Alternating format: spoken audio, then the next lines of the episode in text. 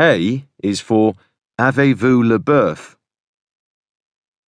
Grade 2 CSE is the extent of my French, but even so, I know what Avez-vous le boeuf meant. It meant a pair of hungry, angry, and possibly stoned Congolese guys were coming to get me. Or at least it did on the night in question. We were in the east of the Democratic Republic of the Congo for a film in the second series of Extreme World. It was the first time I'd returned to a genuine war zone since Afghanistan, and it would prove to be an eye opening, not to mention distressing experience, mainly because of the sexual violence associated with the war. Not only is the war in the Congo the bloodiest conflict since the end of the Second World War, with around 6 million dead since 1998, but almost 400,000 women are raped there every year. Horrifically, brutally raped. It is, according to the UN, the rape capital of the world. It's ironic how many countries with democratic in their name, many of which I've been to, clearly aren't. Because the Eastern DRC is technically a war zone, there are no commercial flights in and out, so we had to reach it by road from neighbouring Rwanda. That was fitting, because it's in Rwanda that the roots of the Congolese conflict lie, the immediate roots anyway when, in 1994, during an attempted genocide that shocked the world, the Hutu tribe tried to ethnically cleanse Rwanda of Tutsis. The Tutsis rose up against the Hutus and forced two million of them, including some of the ringleaders of the original uprising, to flee the country. And where did they go? They took the same road we did when we made our way from Rwanda into the Eastern Democratic Republic of the Congo. It was quite a journey, going from one country where the fighting and barbarism has drawn to a close into another where it continues to rage to this day.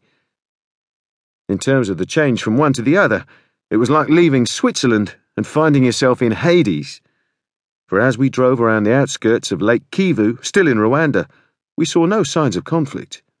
No barbed wire, no rubble, no half demolished homes not even the piles of plastic you seem to encounter everywhere else in Africa. Then we entered the Congo. And what a difference. Rubbish, barbed wire, and rubble were everywhere. We'd seen very few guns in Rwanda, but here in the Congo it seemed as though every other guy was carrying the Congolese police, army, UN peacekeeping troops in their distinctive blue helmets. We're talking about the largest deployment of UN troops in the world in the Congo, and there were a lot of guns being carried around. By the time we reached the border crossing, we were already mourning the comparative beauty of Rwanda. We clambered down from our land cruisers at a white, old colonial French style building, and I wandered up to a couple of bored looking cops in shades. See, K is for kit.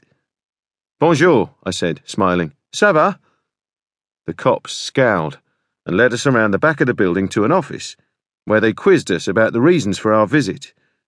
We're journalists, we told them. We're trying to do a story on the Congo. What story? What story? Absolutely paranoid, these guys, like something from the deer hunter, wanting to know what story we were planning to cover. Not far away was a grill thick bars in the ground, with hands poking through and prisoners inside babbling away in pidgin English. I'd heard them when we passed. Help me, help me. And I'd looked at them nervously, feeling a mix of sympathy and a keen sense of not wanting to join them down there, fully aware we were being treated with extreme suspicion by the cops. You could hardly blame them. The tribal problems in the Congo are made worse by the fact that it's so mineral rich. If you use a laptop, a mobile phone, or a computer game, then you're making use of coltan and cassiterite that may well have been mined in the Congo. Two thirds of the world's coltan comes from the Congo, in fact. You'd hope that sitting on top of huge reserves of minerals used by the vast majority of the Western world would be a good thing for the regular Congolese, and that some of the wealth generated by those mines might trickle down. Well, as I was about to find out, it isn't. And it doesn't.